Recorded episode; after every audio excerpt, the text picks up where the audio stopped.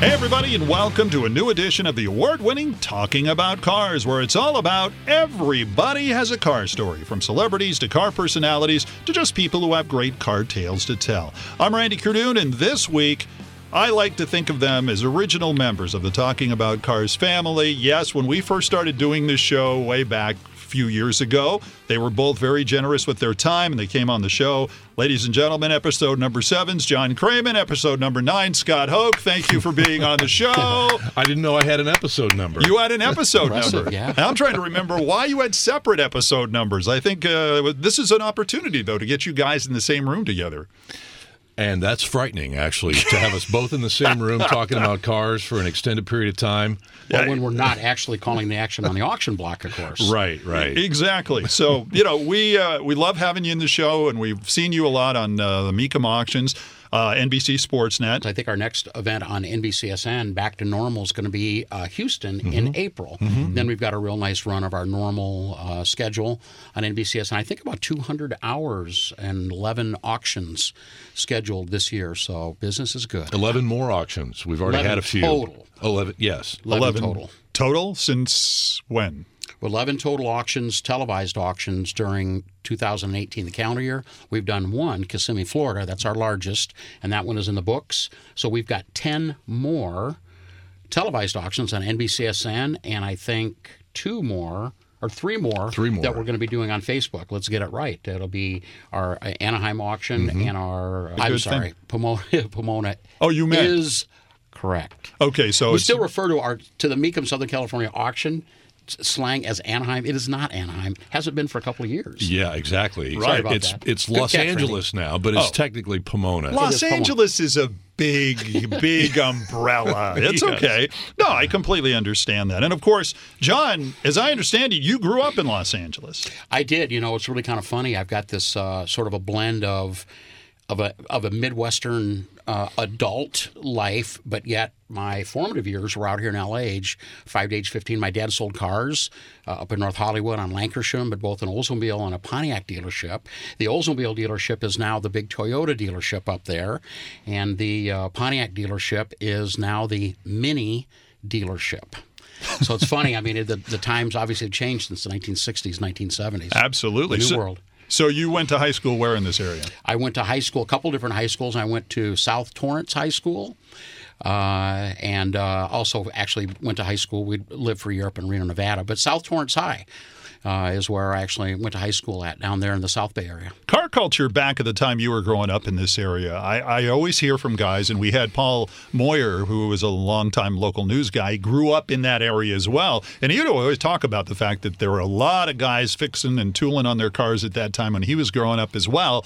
And it was just quite a great place to grow up if you were a car guy. Well, I don't think there's any doubt that Southern California, for a long time, really maybe starting in the 1940s, has really been one of the centers a hotbed of activity for collector cars, fun cars, just in general. It started out with hot rods, and then went into muscle cars, and of course, all these years later, now anything goes, and we see a lot of, we still see a lot of that influence out here in Southern California today. Okay, John. So everybody wants to ask, what was your first car? And I know we did this a little bit on talking about cars number seven, oddly enough. But I don't think I asked this one. What was the car, not your first car, but when you were growing up, the car that you first remember saying, oh, wow, that's kind of cool? You might have been six. I mean, but everybody has a car that they saw and they thought, oh, wow, what is that? Yeah, mid mid 1950s Thunderbirds, the 55 through 57 Thunderbirds. Even as a little kid, I could tell that that car was something special. The first car that I remember seeing in the L.A. area that really uh, left an imprint was a 63 split window Corvette. Happened to have been saddle tan, and it was an automatic transmission. Now I would have been probably six or seven years old. How do I remember that? It just left that big of an imprint in my memory bank, and uh, I've always put that car on. I've never had one. I have vets, fortunately, but I've never had a split window. Maybe someday. Wow. Did you, uh, was it somebody in your family that had one, or did you just see it on the street? It was on the street. Uh, it was I was walking home from school and it was there and it stopped me in my tracks. Walked around it a couple times, looked inside it, noted the automatic transmission, matching saddle tan interior, and I still visualize exactly where it was parked at and what that car looked like today, going back almost 50 years. Scott, you in the same situation. Uh, you didn't grow up in California, Mm-hmm. but uh, what was the first car you remember? Not necessarily your own, but the one that made you go, Whoa, got to take a look at that. Well, for it, it's actually kind of similar. It was a friend of mine's dad's uh, Ontario Orange C3 Corvette. And I'm a little little younger than John, not much, but a little younger. So that one actually was parked in this guy's driveway, and there was a blue Ferrari that was next to it, and the guy was a doctor, and the Ontario Orange Corvette just I don't know if it was an automatic or a, a, a stick. Uh, but How old just, were you when you saw blew it? me away. Oh, probably nine or ten. That's okay because how many nine or ten year olds knew whether or not it was an automatic or a stick? right, and I wasn't going to go. Uh, you know, it was. I remember seeing it. It was at dusk, and I didn't want to touch the thing. I was just like, you know, this being very reverent about it. You know, and I didn't even want to ask, "Can I open the door?" And sit. you know, it would. It just. It just knocked my socks off. That's cool. Uh, the, just the fact that you can remember seeing some, and and you could tell we're dealing with guys who work in auctions who who do descriptive things because Ontario orange. Yes. Now, what is Ontario orange? That's one of the Corvette colors from uh, early C3, the, se- the early 70s, yeah? That's exactly right. And what uh, Chevrolet was doing with their Corvette colors was was describing them from racetracks. Yes. Ah, And of course, Ontario would have been Ontario Motor Speedway. referencing Ontario, uh, Ontario Motor Speedway. Not, uh, Bridgehampton Blue was another one. yeah, and the list goes on. Yeah, yeah. Miglia Red. Goodwood and- Green. Yeah, just there was a. That's what they did. That was sort of the fun way that they tied into the racing theme and heritage of the Corvette. While we have a minute, and Yes. we're talking about stories, and as Sure. you say, everybody has a car story. I want JK to tell you the story of the Batmobile, the Batmobile, the the, original Batmobile. '66 Batmobile. Yeah, we all know that. We all know that George Barris is the guy that created that car. Correct. Mm-hmm. of a last minute rush uh, to get the car ready for the show for the uh, you know production of a, of a brand new series. Well, at the time we were living up in the North Hollywood area, and I was going to Toluca Lake Elementary School, and I remember walking by George Barris's shop there on Riverside. Still exists there to this day. George, Mm-hmm. of course, no longer with us, but Have the you been there lately? exists. By the way, Just there yesterday. Oh yeah, because Oh, nice. they redid the entire front end. His daughter uh, just JoJo. Re- JoJo just completely redid the front end of the place, so it Hmm. looks like you just walked into 1957 again. But go ahead, I didn't mean to interrupt. So I remember, I remember walking past there and seeing a faded red, what looked like a show car. Uh, it was, of course, it was Lincoln Futura. This was the car that was the, this was the car that was the the basis, the donor for the Batmobile. And a couple weeks later, I remember walking by there and seeing it. And all of a sudden, wow, it looks different. It's got all these rockets on it. It's painted gloss black. not even realizing that it was going to be on a television show. So. Uh, you know, real thrilled to see it, obviously on the show, and still to this day a big fan of the original Batman, or not the original, wasn't the original Batman show, but the Batman show from the 1960s. Yeah. And, and uh, so it was really cool to see the evolution from the Futura to the Batmobile. And how many people can say that? You know, they as a kid walking, by the Walking shop, by. How cool is that? The car before it became the car. Yeah. That's pretty cool. yeah, I'd have been about nine years old during that. Yeah. time frame. So, do you remember the movie that that Lincoln Futura was in? yeah, uh, Glenn yeah, Ford. Glenn Ford, and uh, I want to say Debbie Reynolds, but I don't. Know. Might have been Debbie Reynolds. They were over in Europe with it, as I Right, recall. The car Was absolutely. in Europe. He was in a military. What's the name of that movie? I should know that movie before I ask silly questions like that. I did know it, but it's Yeah, Some of our listeners will know. What we're Some of you, yeah, write in, and of course, heaven knows how long this will be. Well, yet you'll write in after we did this, but you'll get the idea. So, but that was a great movie, and I. Re- but that the thing that struck me about that movie. Here's this car that, as long as the Batmo, as long as the Batmobile is driving in Europe, where all the cars were like little, little scrunched up Vauxhalls and all these other things that they mm-hmm. had. I always thought that was kind of odd.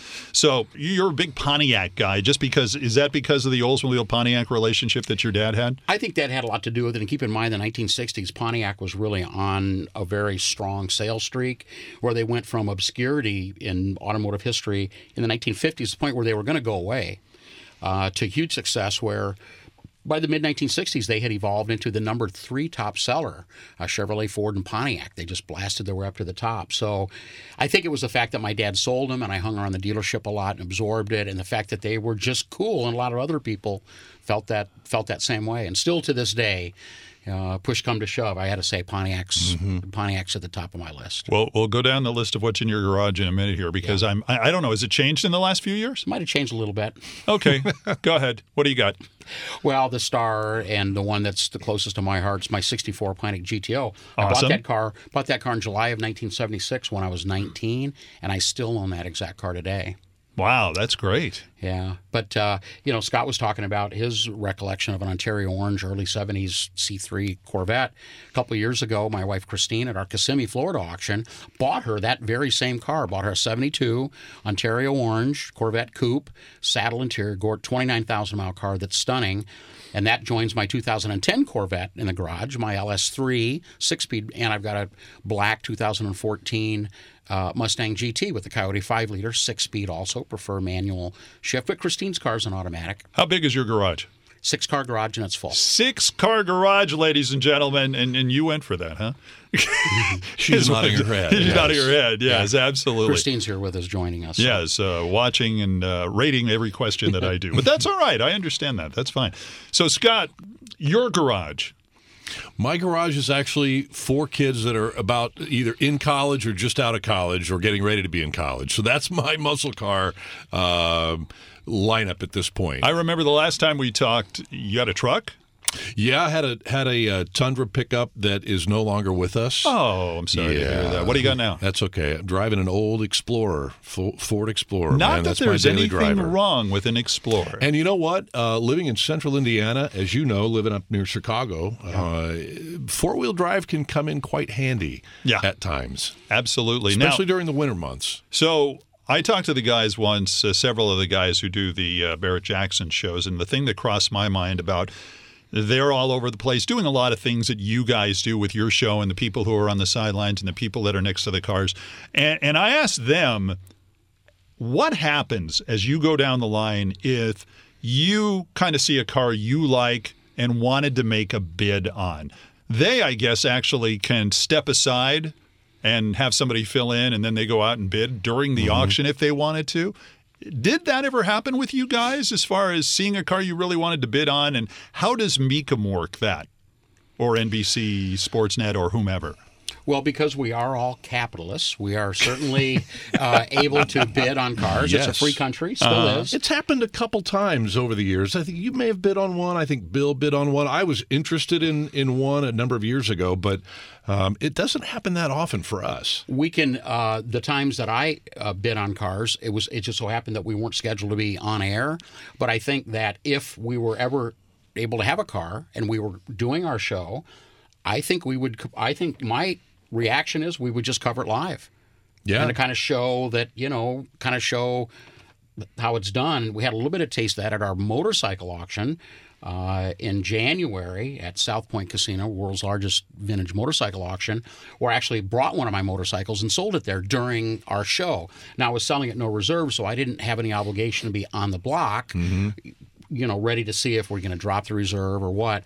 Um, so I'd sit back and talked about the motorcycle. And by the time I got done t- telling my story and describing the bike, it had sold on the block right in front of me. It was very exciting. I think it would have been even more interesting if you were like involved and wanted to buy a certain vehicle, and then your bidder assistant came over right in front of you and started doing it as you were on Oh, the air. Now, how cool would that have been? It'd be very cool, and I think that if if that ever comes up, I think that's exactly how it would unfold. exactly. I agree. Yeah. I've never seen that before on, and I, I know Barrett Jackson doesn't do it, and I've seen some of the other auctions that are televised, and, and I've never seen them do it either. So you guys could have the exclusive on this. I'm just saying.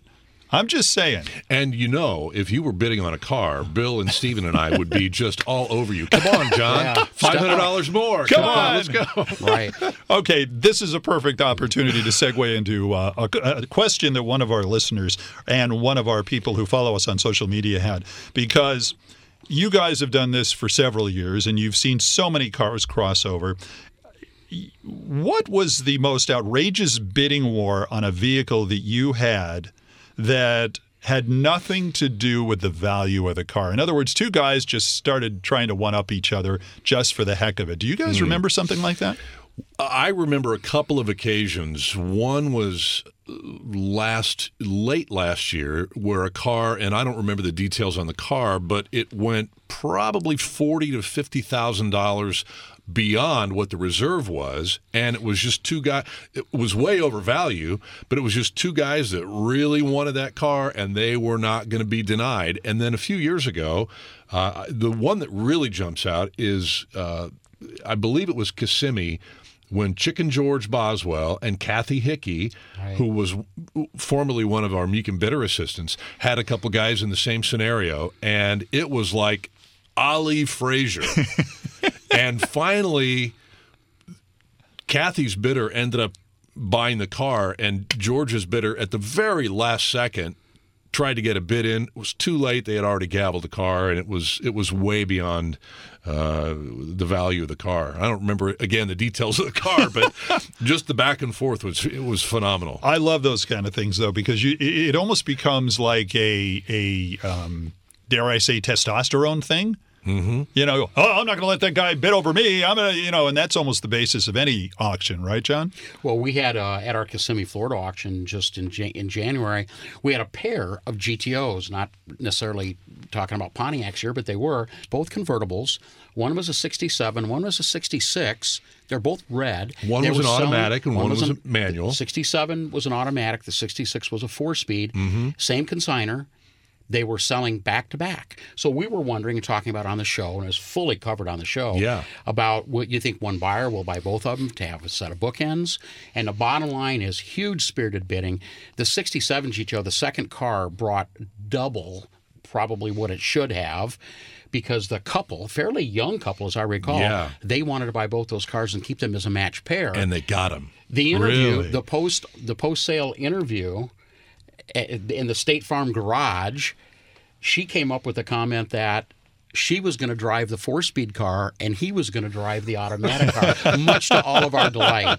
So I think everybody went away as a winner on that. The seller and the people that bought it, and us that were being being entertained by their strategy. Yeah. Kind of the whole Sonny and Cher thing, right? Exactly. Yeah. If you remember the Sonny and Cher Mustangs that have come up from time Yeah, and time again I in do. various auctions, yeah, they're they, they seem to be uh, something that's kind of the same, and they are shared by the same family. That's always kind of neat.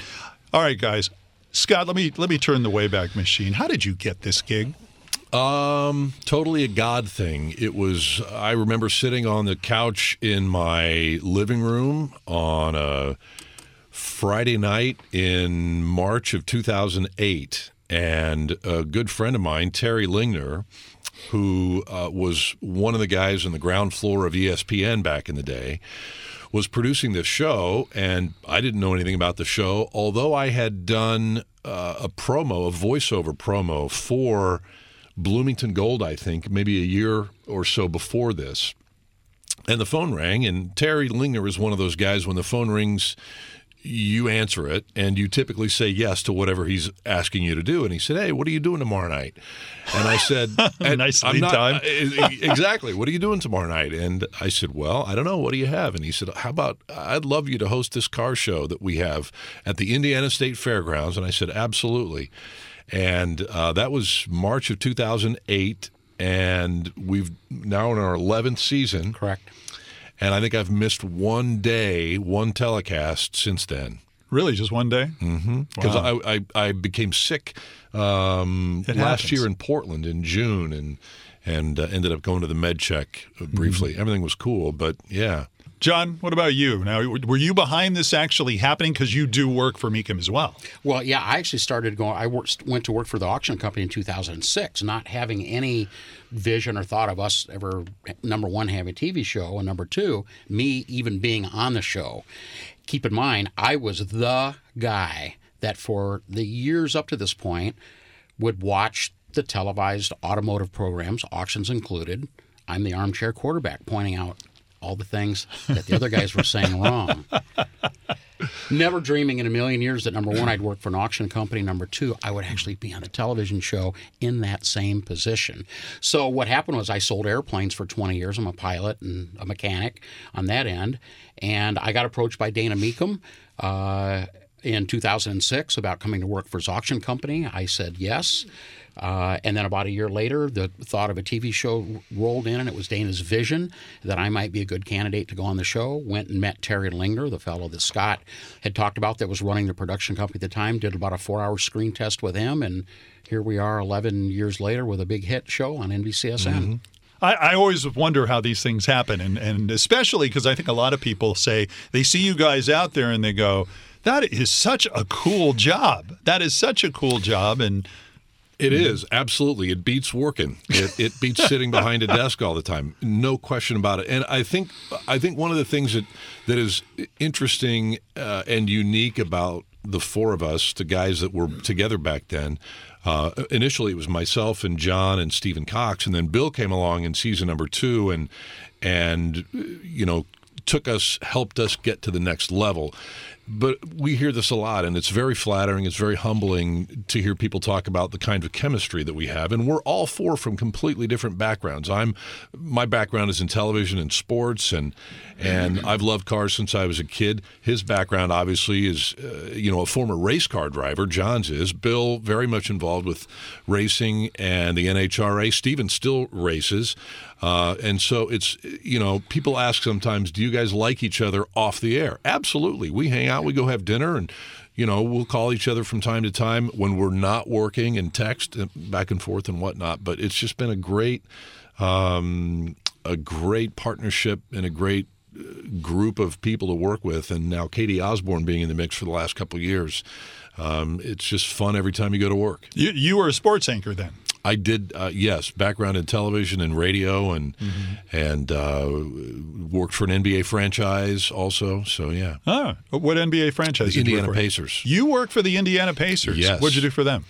Uh, did their pregame shows, postgame shows, ah. sideline reporting, uh, and yes, I was here in 2000 when the Pacers and Lakers were in the NBA Finals down I, at Staples. I was in Indiana when they came back there, and because I work for a TV station here in this area, and we cool. followed the Lakers back there. Yeah. First time I'd ever been in an airplane in lightning. Saw lightning strike an airplane. Oh my! That was fun, but that's that's another podcast. We won't be. I won't be getting involved in that. Not at all. So, uh, I guess that kind of explains, like, if you weren't doing this, what you'd be doing is you would be doing sports. Perhaps. You never know. John, I understand that away from all this, on your spare time, you're a rock musician? well, I'm an enthusiast. Okay. Uh, uh, play guitar and sing in a classic rock band called Redline 7000. Uh, been with the bass player since 1992. Our drummer's new. 1998, and uh, we play half a dozen times a year, maybe at the most, car events and uh, some festivals and different things. Just all part of that 60s, 70s car music sort of lifestyle. It all kind of connects. Scott is a phenomenal bass player. We've had a chance to jam a few times. Really, yep, you've been in the jazz, show. A, a very talented jazz guy as well. So. Uh, Bill Stevens, uh, one of our floor reporters on the show, is a, a, a jazz drummer. So mm-hmm. I think there's a lot of connection between cars, interest in cars, love of cars, and you know performing in some fashion. Mm-hmm. If I would have known this in advance and thought this through, I would have had you bring your instruments. We could have yeah. like a little little jam going here. oh well, next time. Next time, I guess. Next time. You've had on your show something that not everybody does, but they'll bring celebrities on you guys will sit and you'll put somebody in the middle, uh, all sorts of different people from Jay Leno to uh, mm-hmm. just various other guys. Mm-hmm. Who has been the wildest host, or at least uh, guest star co-host that you've had? I'd be curious to hear Scott's uh, the wildest. Perception. I've got one, and most might... entertaining wild, something like that we had uh, we were at our Chicago auction a couple of years ago. you read my mind. Yeah, yeah. I, hopefully, you've got something else because the first one that came to my mind was uh-huh. uh, a rock star, well-known rock star. Uh, it was Rick Nielsen at Cheap Trick, who yeah. lives only about an hour west of the venue at our Chicago auction, and he's a car guy. And uh, so he came in and sat in the booth for us for a couple of rounds and just some of the car stories and some of the the just the the, the antics that he was able to mm-hmm. do with us mimicked what he does on stage. If you've ever seen Cheap Trick live or a video of just how how uh, wacky Rick is, he's that way in real life. Yeah, that that's a lot of fun. Cheap Trick on the show. Okay, go yeah. ahead. well, I was going to say uh, that was the one I was going to point out too. When you when you asked us about the wildest guy who's been there, uh-huh. maybe the most memorable musician that we've had or or celebrity wasn't actually in the booth, and I can't remember which year that this was, but it was when uh, Jerry Lee Lewis brought his 1959 Harley Davidson FLH Oh, to the show Yeah, yeah, yeah. and and put it up for for auction. And this was live on television. And as the and this is maybe a I don't know fif- forty five fifty thousand dollar motorcycle. Just Without by the itself, connection. without the connection, yes, it had twenty three hundred miles on it. It was in immaculate condition. But you put Jerry Lee Lewis's name on it, and now all of a sudden, Harley gave one to Jerry Lee and one to Elvis in 1959. And so Jerry Lee comes on the show, uh, not with us. He wasn't up in the booth, but this motorcycle rolls out, and everybody, you know, all the hoopla, and every, we'd been talking about it for months. They roll a piano out, and on live TV, Jerry Lee Lewis singing Great Balls of Fire. Right before his motorcycle sells, Oh, and I think it went three hundred and fifty thousand dollars or something like that. yeah. Oh my goodness, that that's one. I got goosebumps thinking about that. That that's one of my all-time favorite Mecum moments. It happens to be about a musician, about a rock and roll guy and a motorcycle, but still, yeah, that's off the chart. That's incredible. Just the connection to a rock star like that, I would imagine, really jacks a price up Big pretty time. high. Yeah, Yeah. rock stars. Uh, definitely a guy like Steve McQueen. I got to tell you this story. I was at a, uh, and I was considering buying a, a Challenger, and I was talking it over with the wife, and we were sitting down at a local restaurant, and in the other booth was a guy over just listening to us. And as he got out, he walked by and he said, "Look, buy the Challenger. I've got a Hellcat that I'm sending out to Hennessey, and we're, we're going to stick an extra kit in it, and I'm going to have 1,100 horsepower. And I looked at the guy and I said, What? 1,100? What are you going to do with it? I take it you're going to race it. Oh, yeah, I'm going to race it. I'm going to drive it. It's going to be my daily driver. And I'm thinking, you're in Los Angeles. Can you imagine 1,100 horsepower on the 405 freeway in the middle of rush hour? A little o- overkill in that scenario. but you know what? You can still say I've got an 1100 mm-hmm. horsepower car, even if mm-hmm. I'm going 20 miles an hour on the 405. Yeah, no, you're right. Okay, here's another one. Cranky Ed, one of our followers on Twitter, Yeah. asked Yeah. the question. We love Cranky Ed. What effect will the advent of self driving cars have on the collector car hobby, both short and long term? Yeah, it's funny that you mentioned that because I saw that up on social media becoming more and more popular, cranky, and I responded actually on Twitter to that. I think just this morning, and my thought is, is uh, first of all, we're not there yet. Uh, right now, it's a tremendous amount of conversation and speculation, but there's not one you can go out to the showroom and buy a self-driving car yet at this time. More and more automated features on cars, we know about that. Um, so I think when it happens, we'll have a choice. It's not going to be mandated that every car in the showroom will be a self-driving car. We will have a choice. A percentage of car owners will always want to be in control themselves. I would consider myself to be one of those types. Absolutely, And so too. I don't think it's going to have any. I don't think it's going to have any real direct impact in the short or the long term until we get to the point maybe down the road outside of our lifespans where virtually everything is self-driving. But I think we're a long way from that becoming. Is that a worry, though, only because the younger generation seems to be really looking at that as an alternative? Yeah, and and that's one of the things that we kind of watch and and hope that doesn't happen. You know, we love to see more and more kids are are not getting their driver's licenses as soon as guys like you and I used to. They're not as into the driving experience as we were when we were kids, um, and that's one of the things that is unfortunate.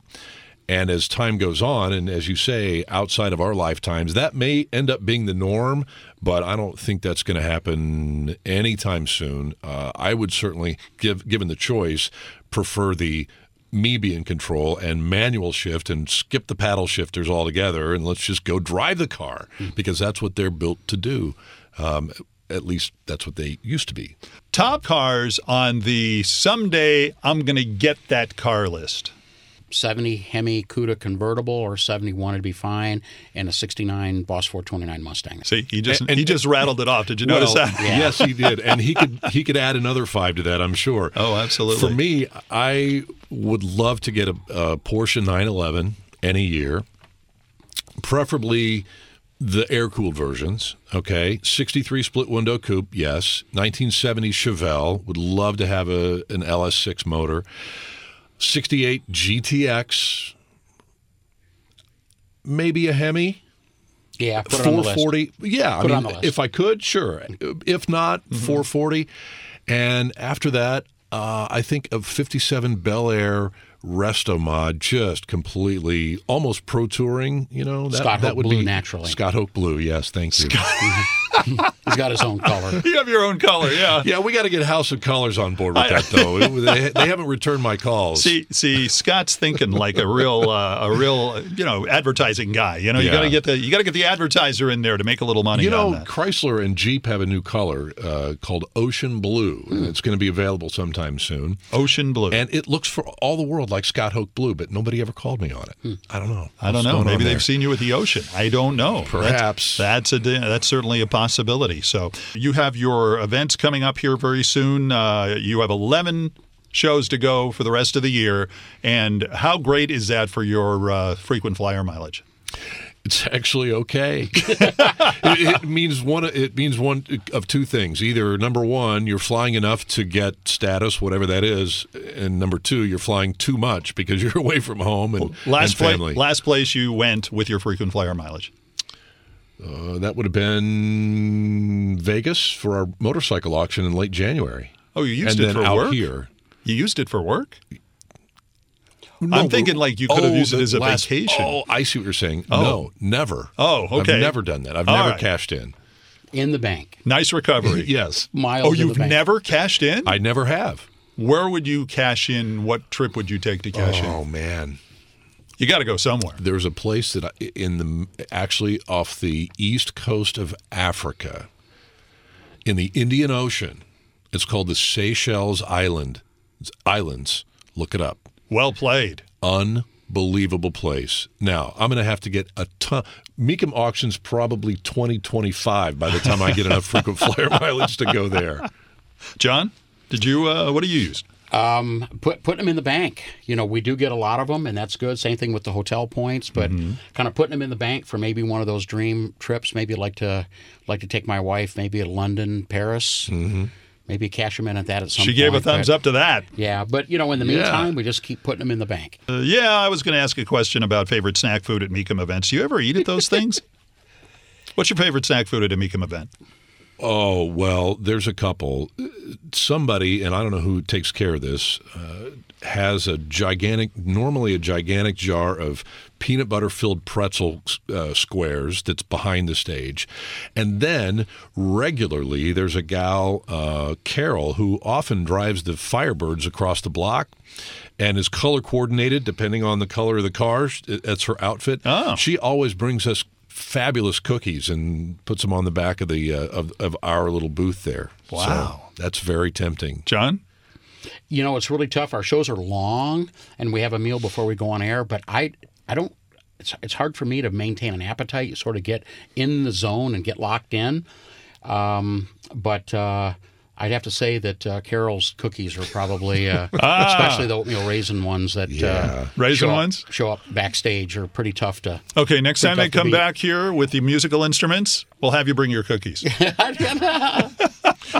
All right, guys. My mouth is watering. Absolutely, absolutely. Now it's time for a cheap plug, guys. If you want to attend a Mecum auction in the future, John, what are some things to remember? you know, we begin to think of a Mecum, Mecum auction as all about buying and selling cars, and that's what drives it. But uh, it's the best car show that you can possibly attend. We invite people to come out, spectators. Uh, a tip to save a little bit of money is to uh, uh, get your tickets online in advance of the auction. Only twenty dollars, and of course the auctions are held rain or shine, so no threat of not being able to use your ticket. Thirty dollars at the door. Gates open every day at eight o'clock, and you've really got unlimited access of the Yeah. whole auction ground and the cars. Many of our events, we've got Dodge as one of our primary sponsors, is there with the thrill rides. Not at all auctions, but at a lot of them. Uh, that gives everybody a chance to go for a ride with a professional race car driver in either a Hellcat Charger or Challenger, and those have been very, very popular. But like I say, bottom line, it's the best car show somebody can attend, and Yeah. we encourage er- everybody to come out and say hello to me and Scott and the other uh, folks on our announce team. Yeah. We love meeting and interacting and saying hi to the people that watch us. Here's another tip. Be careful who you wave at because you might buy a car. right.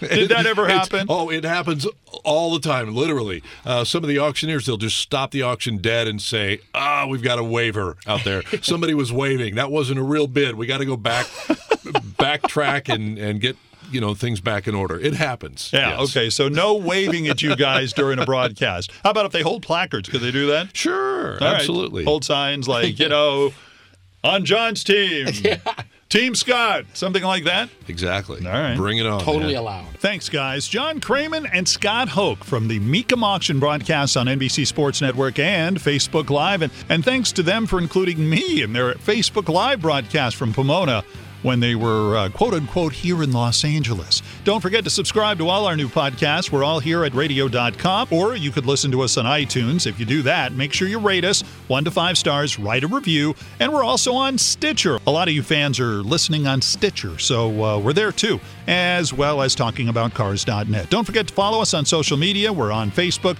Twitter, Instagram, and of course, we still have some videos on Facebook and YouTube. And let me get this in. If you're in the LA area, make sure you stop by the LA Convention Center. Friday, March 2nd, I'm going to be emceeing the celebrity stage. That's at the Classic Auto Show. We're going to have a lot of fun talking to a lot of big car personalities. Many of them, like Wayne Carini, have been on our show not only once, but a couple of times. And some people we're going to be talking to that have never been on the show. And that's going to be kind of fun. In fact, keep it here.